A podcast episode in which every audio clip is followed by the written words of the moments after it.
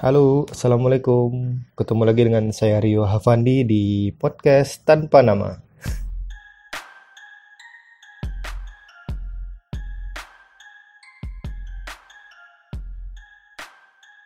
Ya, terima kasih uh, buat teman-teman yang masih setia ngedengerin saya ngoceh di podcast ini. Uh, meskipun udah hampir satu bulan saya nggak rekaman karena memang uh, kesibukan juga dan uh, apa ya ya paling itu banyak kesibukan akhir-akhir ini lagi padat. Ya mudah-mudahan nanti bisa konsisten lagi buat rekaman di podcast kali ini. Hari ini sebenarnya ada banyak ada banyak keresahan nih yang ingin saya bahas. Terutama beberapa waktu terakhir karena kebetulan saya tuh eh, apa hampir setiap minggu tuh pulang balik kampung gitu jadi buat teman-teman yang belum tahu saya tuh kampung kecilnya tuh di Sungai Geringging nama kecamatannya itu di salah satu kecamatan yang ada di Kabupaten Padang Pariaman, uh, Sumatera Barat. Nah sebenarnya bahasan kali ini saya ingin bahas lebih dalam tentang uh, suasana perkampungan atau pedesaan. Uh, yang mana menurut saya uh, apa ya? Sejujurnya saya sudah cukup lama uh, beraktivitas di luar kampung atau di luar desa saya sekarang atau yang bukan sekarang desa yang di Sungai Geringging ini. Karena memang dari SMA dulu udah SMA keluar yaitu di Pariaman. Dulu saya ngekos juga waktu SMA kemudian mbak dari SMA juga langsung kuliah di Padang di kota Padang. Dan interaksi dengan teman-teman SMP dan SD juga tidak terlalu intens yang pada akhirnya eh, mulai tidak akrab dengan suasana pedesaan. Nah, yang membuat saya kembali lagi ke, de, ke, ke daerah adalah atau ke desa adalah ada sebuah misi yang ingin sedang saya garap di sebuah SMA di sini di kampung SMA Negeri 1 Sungai Geringging ini ada sebuah organisasi yang coba saya ikut kontribusi menjadi uh, pembina di situ gitu. Nah karena memang tidak akrab sejak SMA kemudian kuliah dengan desa tadi, kemudian saya menemukan sebuah kontradiktif antara desa dan kota. Nah kontradiksi inilah yang akhirnya membuat saya kepikiran untuk membahasnya dan saya pikir ini menjadi sudut pandang baru bagi saya sendiri tentang desa itu sendiri. Ada banyak uh, perbedaannya. Salah satunya adalah uh, referensi teman-teman di kampung atau di desa itu sangat terbatas. Meskipun kalau dibilang kampungan juga tidak terlalu tertinggal ya daerah saya yang saya tinggali di kampung tidak terlalu tertinggal juga, tidak masuk kategori 3T, terluar, terdepan, tertinggal ya, nggak masuk gitu. Tapi memang uh, secara referensi atau wawasan saya ketika di kampung memang rada terbatas saya rasakan gitu. Simpelnya gini lah, dulu kalau ditanya teman-teman adik-adik di SMA yang saya sering hampir setiap bulan nah bisa berinteraksi dengan adik-adik di SMA sini ketika saya tanyakan cita-cita pasti cita-citanya itu cita-cita yang umum. Misal ingin jadi guru. Nah mayoritas ingin jadi guru. Kenapa? Karena memang interaksi dengan para guru lebih banyak ketimbang profesi lain di sini. Ingin jadi dokter mungkin ingin jadi dosen meskipun dia um, biasanya anak-anak SMA mikir dosen itu ya sama kayak guru gitu cuman levelnya aja level pendidikannya saja atau tingkat pendidikannya saja bang berbeda kemudian paling juga uh, seputaran guru, dokter, polisi, tentara, ya gitu-gitulah. Jadi kita tidak punya diksi cita-cita yang uh, lebih luas gitu. Yang saya rasakan ketika saya di apa di desa atau ketika saya juga hit, pernah tinggal di Jakarta itu berbeda sekali gitu. Contoh simple. Mana ada orang di desa yang kepikiran ingin jadi desainer misalkan, grafik desainer misalkan pekerja kreatif atau ingin jadi bisnismen sukses atau ingin jadi ilmuwan, saintis. Nah ini diksi cita-cita yang bervariasi sebenarnya di lingkup dunia pasca kampus itu kita tidak kita terbatas gitu. Pada akhirnya apa hubungannya di apa apa efeknya? Efeknya kita tidak punya ambisi yang begitu besar kita tidak punya mimpi besar terhadap masa depan kita gitu. Bukan berarti saya mengkerdilkan orang-orang di desa, tapi memang secara referensi jenis atau apa impian mereka atau di dalam daftar mimpi mereka, mereka tidak punya uh, diksi yang lebih variatif. Sehingga uh, jenis atau Eh, cara mereka menuju ke sana, menuju cita-citanya itu juga tidak terlalu ambisius atau bukan ambisius, tidak ter, tidak memunculkan gagasan baru atau kreativitas gitu.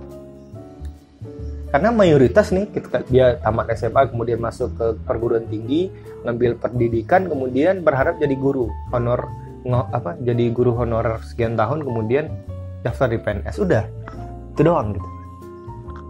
Yang kita tahu ke belakangan ini ada banyak profesi lainnya yang barangkali kita di teman-teman di desa punya potensi tapi tidak punya bukan tidak punya akses tapi tidak punya referensi jalan ke sana gitu.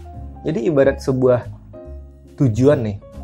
Misalkan kan kita punya banyak tujuan destinasi. Kita ingin ke uh, kalau misalkan kita mau jalan-jalan, kita mau ke Danau Toba, kita mau ke Aceh, kita mau ke Bali, kita mau ke Lombok, kita mau ke Raja Ampat dan seterusnya kan kalau kita punya destinasinya bervariasi itu jalannya juga beda-beda gitu. Nah di kita atau terutama teman-teman kita di kampung biasanya tuh uh, cuman ada dua jalur misalkan gitu. Jadi jalurnya kalau nggak jadi guru ya udah dia, dia ikutin nih jalan ini, dia ikutin nih jalan ini. Jadi dia nggak mau bikin jalan baru, bukan nggak mau, May, cuman sebagian kecil yang ingin bikin menciptakan jalan baru dan ia ingin mencapai kesuksesan versi dia sendiri kayak gitulah bahkan beberapa kali saya ngisi di di apa ngisi materi di di depan teman-teman atau adik-adik di SMA saya, saya sering tanya pernah dengar passion nggak? Dan mereka bingung gitu. Apa itu passion? Bayangkan passion aja diksi passion saja itu mereka mayoritas tidak tahu. Atau yang pada akhirnya ketika saya tanya cita-cita memang cita-citanya yang tadi. Ketika saya tanya apa uh, min bakatnya bakatnya juga yang kayak gitu-gitu aja gitu. Misalkan bakatnya adalah dia suka belajar fisika gitu. Nah ini gini. Padahal kan bakat itu misalnya dia suka sepak bola gitu atau dia dia suka ngelukis suka gambar suka nulis atau hobi lainnya yang yang ibaratnya yang di luar sana orang udah punya hobi yang bervariasi dan itu dijadikan passion dan itu dijadikan jalan menuju tangga ke kesuksesan misalkan. Nah di kita di sini itu nggak menjadi uh, apa prioritas kita. Tidak menjadi bahan pikiran atau gagasan kita uh, le lebih dari itu bahkan ada juga yang berpikiran sempit nanti tamat SMA ya udah kita jualan atau berdagang kemudian sukses. Jadi dia melihat uh, di lingkungan misalkan ada yang udah tamat kuliah karena memang uh, apa lapangan kerja di daerah mungkin barangkali terbatas akhirnya dia tidak terlalu menemukan uh, karirnya yang bagus setelah tamat kuliah. Nah ini menjadi cerita di daerah gitu. Misalkan saya punya punya punya ada banyak fakta di lapangan ketika ada seorang anak bicara kepada orang tuanya ingin kuliah orang tuanya cuma bilang ngapain kuliah? Tuh si Anu tamat di universitas ini sekarang jadi apa ini? Coba lihat si itu. Dia cuma tamat SMA sekarang udah punya mobil misalkan. Nah standar-standar seperti ini sering kali menjadi kendala di teman-teman kita di, di, di desa gitu. Jadi kita seperti di dikurung saya sih membayangkan kayak di Korea Utara tuh ya. di Korea itu kan konon orang-orang di dalamnya kan tidak merasa dia diisolasi gitu atau dibatasi geraknya ruang geraknya. Meskipun kita di luar melihat mereka kok kayak dibatasi mereka kok kayak di diisolasi dan seterusnya gitu. Padahal mereka di dalam tidak merasakan demikian barangkali. Nah kita juga barangkali mirip juga kayak gitu di sini. Jadi kita tidak merasa oh eh, kita dikurung oleh orang tua kita kita tidak bisa jadi yang kita inginkan dan enggak ya kita yang kita inginkan cenderung mengikuti apa yang kata orang tua ya udah cocok klop gitu jadi tidak ada perdebatan atau uh, apa perseteruan antara anak dan orang tua mengenai uh, apa cita-cita mereka gitu. yang sering kali dihadapi oleh orang-orang yang di kota gitu. jadi kalau kita kan mungkin uh, apa teman-teman mungkin yang yang hidupnya di kota besar misalkan dia kan punya tuh punya dia ingin jadi ingin jadi apa desainer misalnya dia ingin jadi penyanyi dia ingin jadi pemain sepak bola dan seterusnya. Nah biasanya kan menuju karir itu pas ke kampus kan berdebat dulu nih sama orang tua. Kamu sih kamu kenapa mending ngelanjutin bisnis papa saja gitu? Kan gitu. Ada tuh biasanya. Ngelanjutin bisnis papa. Tapi uh, si anak nanti akan menyampaikan argumennya dan dan ada gagasan yang dicoba dikembangkan di situ yang pada akhirnya bisa jadi orang tuanya menang dan atau anaknya yang menang. Dalam artian anaknya bisa mengikuti apa kata orang tuanya atau anaknya ingin keluar dari kungkungan orang tua kemudian dia tetap melanjutkan apa yang menjadi minatnya. Kayak gitu. Nah di sini gitu, itu itu nggak ada pemenangan perdebatan antara anak dan orang tua mengenai apa yang ingin dia capai. Itu cenderung tidak ada. Memang ada kesesuaian antara niat anak dan niat orang tua. Kenapa kesesuaian itu muncul? Karena lagi-lagi si anak tidak terlalu terinfluence dengan dunia luar dalam tanda kutip. Tidak ter terinspirasi uh, dari apa yang dia dapat di luar. Akhirnya apa? Akhirnya ada banyak potensi yang ada di daerah, di pedesaan yang tidak terwadahi, tidak terfasilitasi. Misalkan nih, saya saya dari kecil nih hobi menggambar nah hobi menggambar ini ya cuman sekedar mendapatkan nilai yang tinggi di mata pelajaran kesenian udah. SD kesenian tinggi SMP SMA udah. Kalau kesenian kita paling top. Tapi endingnya ya udah kita nanti kuliah, mau kuliah yang ngambil jurusan apa eh, pendidikan guru misalkan atau ingin ngambil teknik ingin ngambil dokter yang umum-umum gitulah Padahal lagi-lagi ada banyak jenis jurusan mungkin prodi yang bisa di, mewadahi apa yang menjadi potensi si anak kita. Nah, akhirnya lagi-lagi kita tidak punya uh, tidak punya uh, wadah untuk me, me, apa, melan, menyelenggarakan atau membangun jalan untuk me, merawat merawat potensi yang kita punya ya akhirnya potensi yang dimiliki oleh teman-teman kita di desa barangkali banyak yang terkubur. Masuk saya sendiri yang waktu SD, SMP, SMA, eh SD sampai SMP memang ada banyak dulu kreativitas atau peminatan yang saya miliki. Contoh saya dulu hobi basket. Pokoknya kalau di SMP waktu saya masih SMP, saya, badan saya juga tidak terlalu tinggi, tapi kalau orang mau main basket, yang dia mau masuk tim saya gitu. Ibaratnya gitu dan itu saya alami dulu itu waktu SMP kalau ada apa uh, ingin uh, musim basket kita ingin bikin tim ingin ingin tanding orang kan dulu kalau kita waktu dulu kita mau main itu kan kita pilih teman dulu untuk bangun tim kemudian udah ada 10 orang dibagi 5-5 nah orang berebut nih mau gabung di tim saya gitu. Karena lagi-lagi saya punya potensi dulu di oh punya hobi dulu punya minat dulu ingin jadi bukan ingin jadi pemain basket seru main basket, cuman sekedar itu. Kita tidak pun saya tidak punya referensi atau tidak punya eh, inspirasi untuk menjadi seorang pemain basket profesional. bahkan dulu saya masih ingat waktu zaman Friendster saya apa background Friendster tuh Kobe Bryant kayak gitu gitu tapi ya udah itu nggak jadi cita-cita Bayang, saya sih bayangin misalkan waktu SMP saya tahu saya hobi basket ya udah saya dalamin saya cari informasi saya baca buku saya baca ini itu untuk bisa gabung di tim misalkan tim tingkat wilayah atau tingkat nasional gimana cara masuk tim nasional basket Indonesia. Dan itu nggak punya gitu. saya tidak punya saya tidak memiliki akses atau inspirasi membuat akses itu. Bayangkan akhirnya apa? Ya udah saya saya band basket sekedar hobi dan lebih lebih fokus ingin belajar. Karena di di daerah di daerah di desa yang cerdas itu adalah orang yang tinggi matematikanya, orang yang tinggi bahasa Indonesia. Bahkan saya masih ingat, saya masih ingat waktu SD atau SMP, guru saya pernah bilang, orang yang bisa yang pintar matematika bisa dipastikan dia pintar di seluruh bidang. Bayangkan. Ini apa mindset yang saya, saya miliki atau yang ditanamkan oleh para guru dulu. Ya akhirnya apa? Akhirnya saya mendalami matematika dan saya ingin menjadi orang yang cerdas. Saya ingin dicap oleh orang-orang sekeliling saya adalah orang yang pintar dan saya mempelajari itu.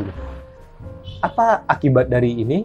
Yaitu saya mengubur potensi saya yang lain gitu, yang barangkali bakat dari lahir.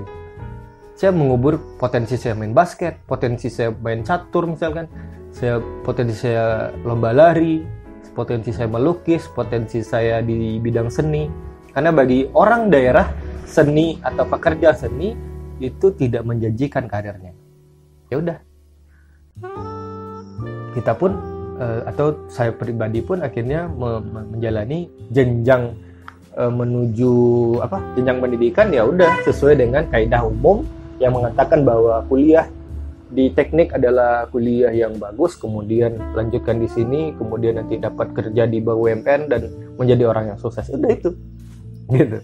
Jadi intinya referensi atau definisi sukses di daerah itu cenderung umum gitu atau cenderung di generalisasi padahal ada banyak definisi sukses lainnya yang barangkali uh, belum tertanam di, di, di kita di, di, di, di pedesaan gitu.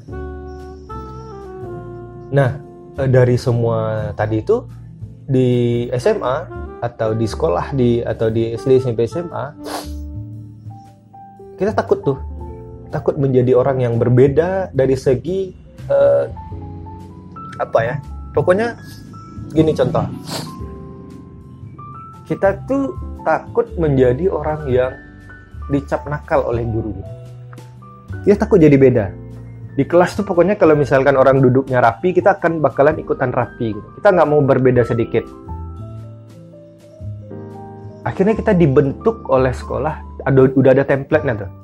Cara duduk kayak gini cara cara adab-adab uh, di sekolah kayak gini dan seterusnya gitu yang pada akhirnya bagi saya orang-orang yang terlalu kaku dalam menjalani hari-harinya di di lingkungannya cenderung tidak memiliki daya kreatif yang tinggi gitu. Artinya sejak kecil kita di desa atau kita di perkampungan itu di, ditekan dari segi pertumbuhan kreativitas.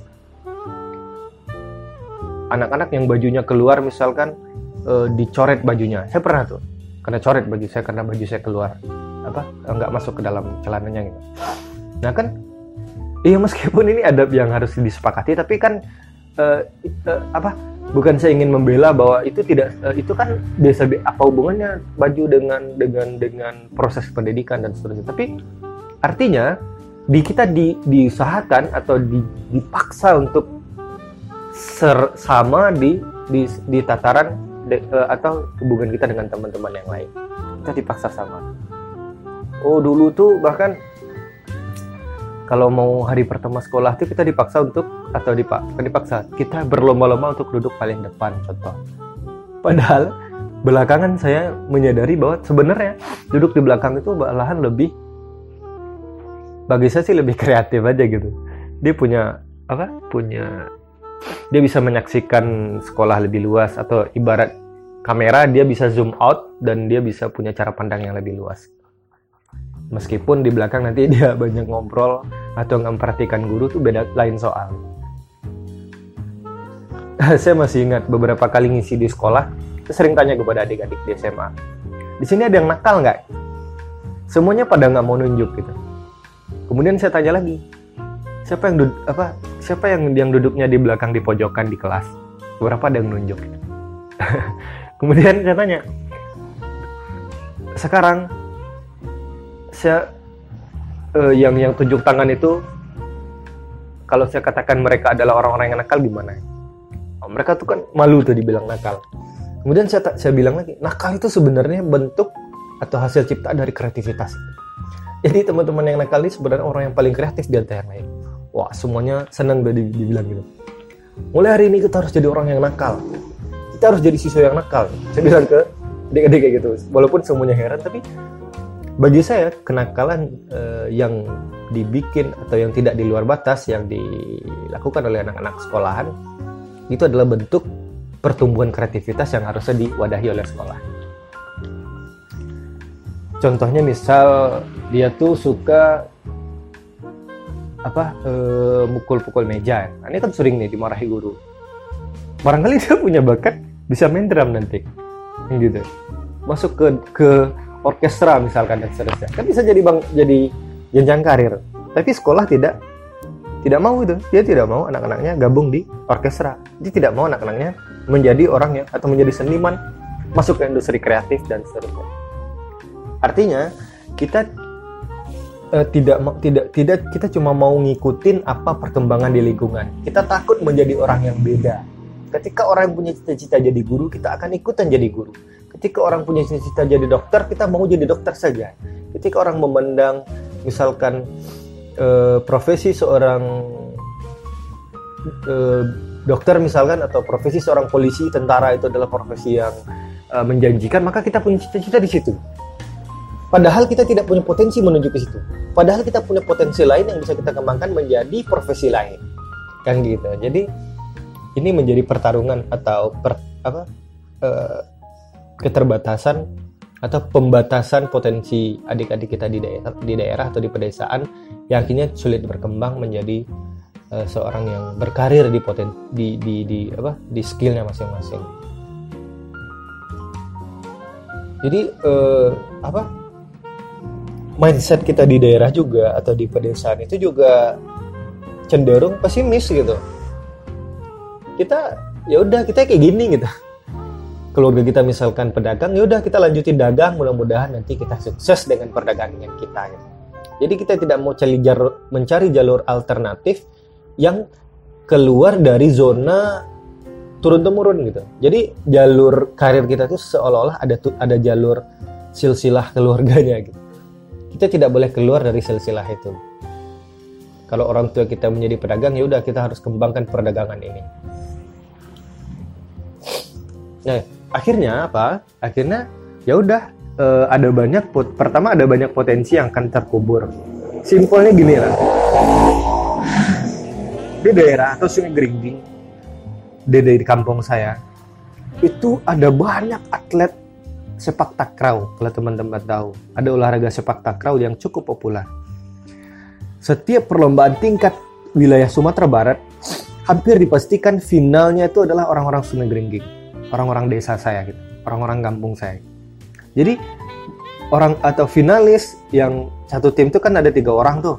Nah, biasanya yang final atau tiga lawan tiga ini, enam orang ini yang, yang, yang hadir atau yang jadi peserta di final, mayoritas orang daerah Sungai Geringging. Kenapa? Karena dari dulu memang dari kecil mereka tuh di apa menjadi permainan yang cukup populer di sini gitu. Tapi lagi-lagi karena tidak ada referensi bahwa itu bisa menjadi jenjang karir, mereka bisa jadi atlet profesional, mereka bisa bertanding takraw internasional, nggak punya uh, misi ke sana ya udah potensi takrawnya udah nggak jadi bahan yang bisa dijual gitu. Jadi sederhananya kita punya tambang emas nih di Sungai Geringging. Tapi kita nggak tahu nih emas ini bisa dijual atau enggak. Ya udah, emasnya ditaruh di sini aja gitu. Di, dikubur dalam-dalam dan akhirnya nggak bisa menjadi produk yang bisa dijual. Ya udah kita kaya dengan potensi tapi tidak bisa dijual. Nah, eh, seluruh apa dari awal saya sampaikan tadi uh, tentang potensi kita yang begitu besar di desa tapi tidak bisa dikembangkan lalu bagaimana kita bisa me mencari solusi dari semua ini? E, pertama saya sih percaya bahwa perkembangan di kota suatu saat akan menyebar ke daerah. Contoh misalkan apa yang terjadi di Jawa 10 tahun yang lalu mungkin di Kota Padang itu sudah mulai berkembang juga. Dan apa yang terjadi di Padang 10 tahun yang lalu barangkali juga akan nanti tersebar di Sungai Geringging atau di desa-desa. Kurang lebih seperti itu. Saya mempercayainya. Saya mempercayai bahwa nanti atau uh, desa ini suatu saat akan berkembang uh, setelah beberapa tahun juga melakukan uh, telah berkembang juga di kebiasaan telah telah berkembangnya kebiasaan kebiasaan yang ada di di perkotaan. Saya percaya itu. Asal yang pertama memang orang-orang kota harus mau turun ke daerah. Maksudnya eh, harusnya sih ada kalau ada teman-teman yang ingin merantau ke luar daerah harusnya punya limit waktu. Jadi merantau itu tidak seumur hidup yang biasa dilakukan oleh orang-orang selama ini gitu. Saudara saya, saudara-saudara orang tua saya begitu banyak sudah hidup sukses di perkotaan dan dia tidak ingat lagi dengan bukan tidak ingat De, e, desa adalah tempat untuk apa dia punya insecure atau dia punya ketakutan ketika dia mau ke kampung nanti susah berkembang kan gitu akhirnya ya udah kita di kota saja kalau lebaran mau pulang kampung oleh oke okay. kemudian pas idul fitri atau idul adha nanti ketemu dengan orang-orang kampung udah balik lagi seminggu di daerah seminggu di desa ya udah balik lagi ke kota karena kalau lama-lama di desa nanti perputaran rezeki atau perputaran perekonomian finansial keluarga menjadi ter terkendala. Jadi kalau teman-teman sekarang yang masih kuliah atau sudah pasca kampus dan ingin merantau saya pikir sekarang yuk kita bangun misi membangun daerah. Artinya oke okay, silahkan pergi merantau dengan limit waktu yang harusnya dibatasi misalkan oke okay, 10 tahun saya ingin ngambil belajar dulu di, di di kota di kampung orang kemudian pulang lagi ke daerah untuk mengembangkan. Meskipun sekarang sudah banyak. Bahkan teman saya ada yang dari kemarin itu ada yang apa merantau ke Australia setelah setahun dengan gaji yang lumayan menjanjikan. Uh, ada puluhan juta dia dapat per bulan tapi dia ingin balik ke kampung ingin membangun desanya nah ini menja menjadi apa ini akan menjadi percepatan agar terjadinya perkembangan di desa kemudian orang-orang atau teman-teman kita yang ada di kota harusnya pandai juga berbahasa daerah maksudnya bukan bukan hanya berbahasa berbahasa uh, berbahasa Minang atau berbahasa daerah, tapi dia pandai menerjemahkan jenis kata-kata yang dimunculkan. Saya juga sulit nih menjelaskan yang di sini. Artinya kalau biasanya orang kota pergi ke daerah meskipun dia berbahasa daerah, itu cenderung tidak disukai oleh masyarakat atau dipandang sinis misalkan. Nah, sebenarnya sinis sinisme sinisme ini muncul karena memang kadang kita terbatas menerjemahkan bahasa kita dengan bahasa daerah bukan menerjemahkan ya Me mengantarkan maksud kita agar sampai ke mereka dan ya ini juga butuh bareng-bareng sih pekerjaan ini. Kalau kita ingin memang mengembangkan kedaerahan ya kita harus bareng-bareng bangun kampung kita untuk bisa mengembangkan seluruh potensi yang ada. Ada banyak gitu. Saya masih ingat beberapa waktu lalu sudah cukup lama sih saya diajak oleh salah satu teman di sini di desa untuk pergi ke ke pelosok-pelosok Sungai Geringging gitu dan saya menemukan begitu banyak potensi yang ter harusnya di mendapat tempat untuk uh, apa untuk kemajuan desanya gitu ada banyak potensi misalkan potensi ternak, potensi pertanian. Nah, pertaniannya kan misalnya ada di mereka punya pertanian nih. Nah, perkembangan pertaniannya kan ya udah gitu-gitu aja dari dulu gitu. Dia tidak punya referensi yang cukup bervariasi agar ini bisa berkembang. Lagi-lagi kita punya tambang emas tapi kita tidak tahu bahwa emas ini bisa dijual keluar. Yang pada akhirnya kita hanya menikmati emas ini dengan uh, kita berada di sini dan memeluk emas-emas kita dan sampai kita tidak punya daya uh, kreativitas untuk menciptakan produk dari emas-emas yang kita punya kayak gitu kenapa kreativitas ini muncul? Lagi-lagi karena mindset kita di di, di, di, di desa yang cenderung skeptis terhadap bukan skeptis ya pesimis lah. Pesimis terhadap keserasian dengan kemajuan di kota. Jadi ibaratnya dalam otak kita tuh kita merasa tidak tidak tidak nyambung gitu tidak tidak sesuai uh, dengan paradigma orang-orang kota gitu ya mungkin teman-teman nggak usah bayangin desa saya ini adalah desa yang tertinggal nggak. Dia cukup.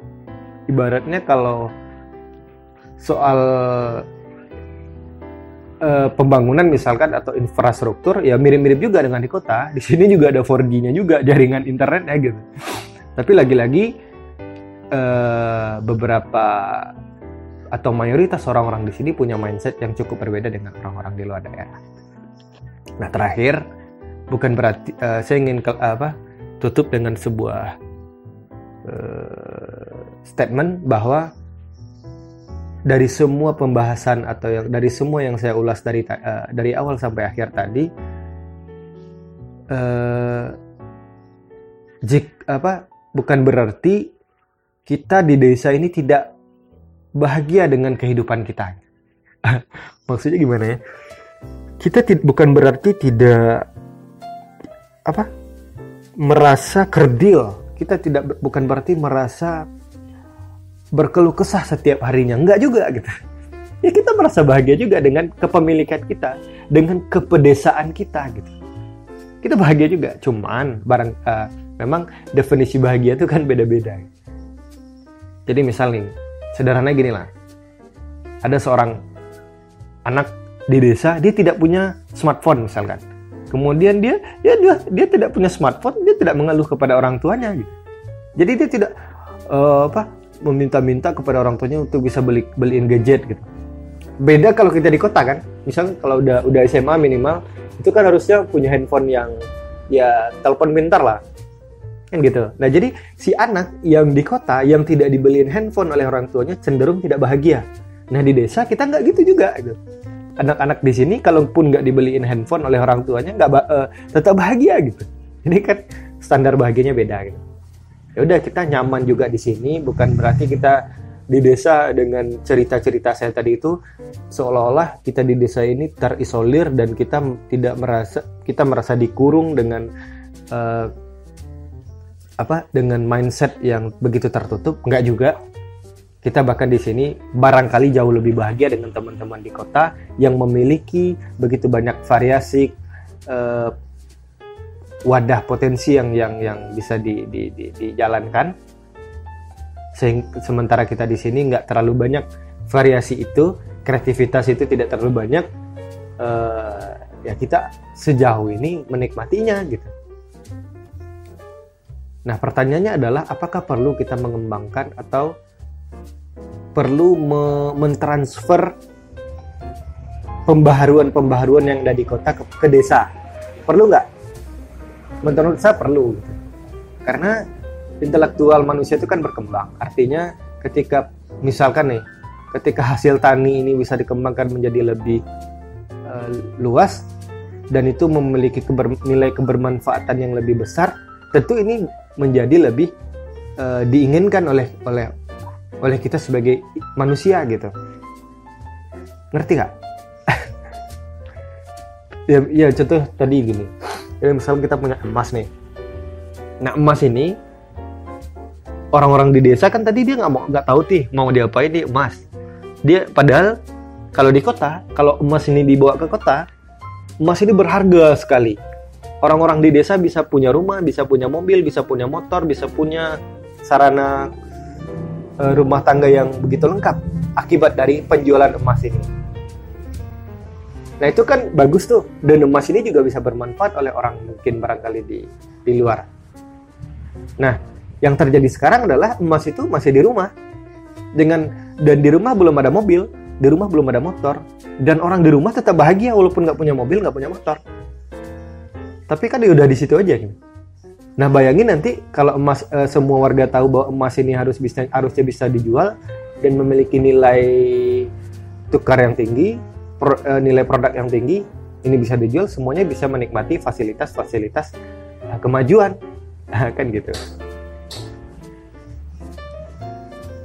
Ya barangkali itu ya, udah udah 35 menit. Uh, mudah-mudahan bisa memberikan gambaran sedikit banyaknya tentang kondisi di pedesaan. Intinya sih saya pribadi punya cita-cita bisa menjadi inisiator juga di desa atau di kampung agar bisa mengenalkan teman-teman kita di kampung tentang pengembangan potensi yang mereka miliki. Bagi saya cukup kasihan melihat adik-adik di sekolah di SMA dia punya potensi yang begitu besar tidak terwadahi hanya gara-gara paradigma atau mindset yang terbatas tentang variasi karir. Karir yang bervariasi. Karir yang bervariasi dan mereka terbatas mengenal itu yang akhirnya menjebak mereka terhadap uh, menjebak mereka terhadap uh, apa? Uh, pekerjaan yang uh, definisi sukses yang itu-itu saja yang pada akhirnya mengubur potensi yang mereka miliki, mengubur nilai keemasan yang mereka miliki. Itu kan kasihan. Oke, itu saja mungkin. Terima kasih udah pada dengerin. Uh, kalau udah denger, silahkan. Saya sih berharap teman-teman bisa ngasih saran, kritik, masukan, apa yang bisa kira-kira kita perbaiki agar podcast ini menjadi mempunyai nilai uh, kebermanfaatannya yang lebih meluas. Uh, silakan boleh-boleh saja nanti di DM di Instagram saya @riohavandi. Sekali lagi terima kasih udah dengerin. Selamat melanjutkan aktivitasnya. Assalamualaikum.